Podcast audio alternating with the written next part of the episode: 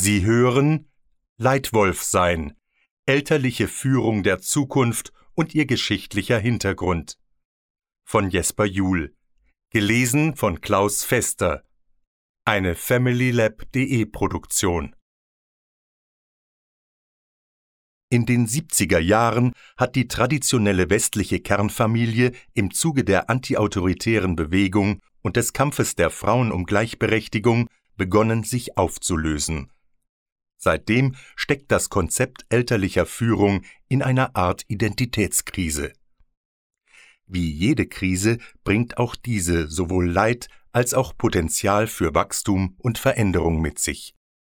Es besteht kein Zweifel, dass die Auflehnung gegen den autoritären Führungsstil von Staatsoberhäuptern, Regierungen, Bürokraten, Lehrern, Eltern und anderen unumgänglich war. Sie hatte zahlreiche positive Auswirkungen, sowohl auf die Gesellschaft als auch auf das Individuum. Vor allem aber sorgte sie dafür, dass das grundsätzliche Konzept von Macht unter die Lupe genommen und seine innere Logik in Frage gestellt wurde. Als diese politisch motivierte Bewegung von Menschen weitergeführt wurde, deren Rollen nicht durch Politik, sondern durch psychologische und existenzielle Phänomene geprägt waren, beispielsweise von Lehrern und Eltern, die Verantwortung für die gesunde Entwicklung von Kindern und Jugendlichen trugen, warf das eine Menge Fragen auf und führte zu tiefer Verunsicherung. In den 80er und 90er Jahren wurde deutlich, dass die politische Alternative zur Autokratie, die Demokratie, zwar eine konstruktive Zusammenstellung von Werten darstellte, dass sie aber nicht ausreichte, um die Menschen an der Macht mit neuen und besseren Leitlinien, Werten und Verhaltensweisen zu versorgen. Was dann geschah, war, dass sowohl die öffentliche Debatte als auch die eher persönlichen Überlegungen von Erwachsenen in einer gegensätzlichen Begrifflichkeit gefangen waren.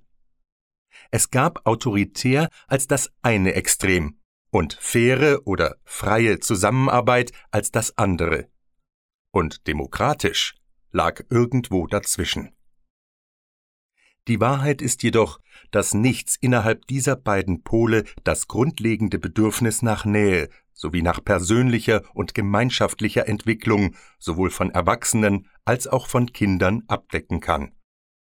Das bedeutet, dass wir querdenken mussten, um eine wirkliche Alternative formulieren zu können.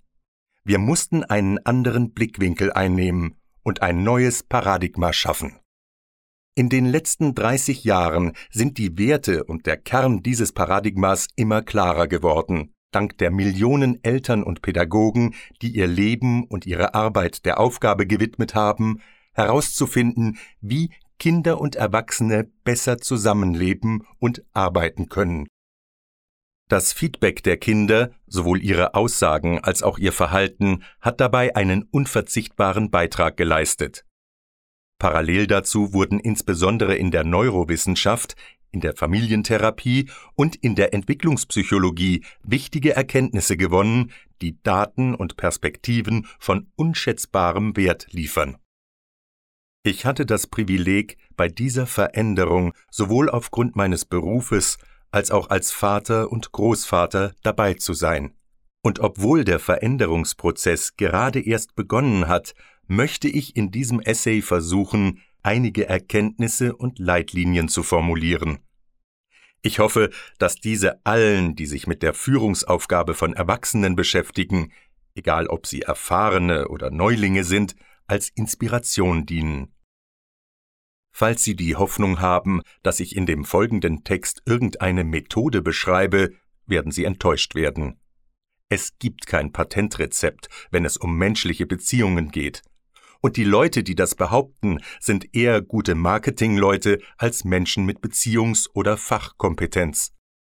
Kein Muster und keine Methode kann jemals den moralischen Konsens, der unser Denken so lange Zeit beherrscht hat, ersetzen oder uns ein vergleichbares Gefühl von Sicherheit und Gewissheit geben.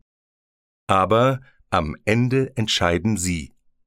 Wir leben in einer Welt, in der es nicht nur möglich geworden ist, persönliche Entscheidungen zu treffen, es ist notwendig geworden. Entscheidungsfreiheit bringt persönliche Verantwortung mit sich. und ich hoffe, dass Sie ein bisschen mehr über sich selbst wissen, wenn Sie dieses Hörbuch gehört haben.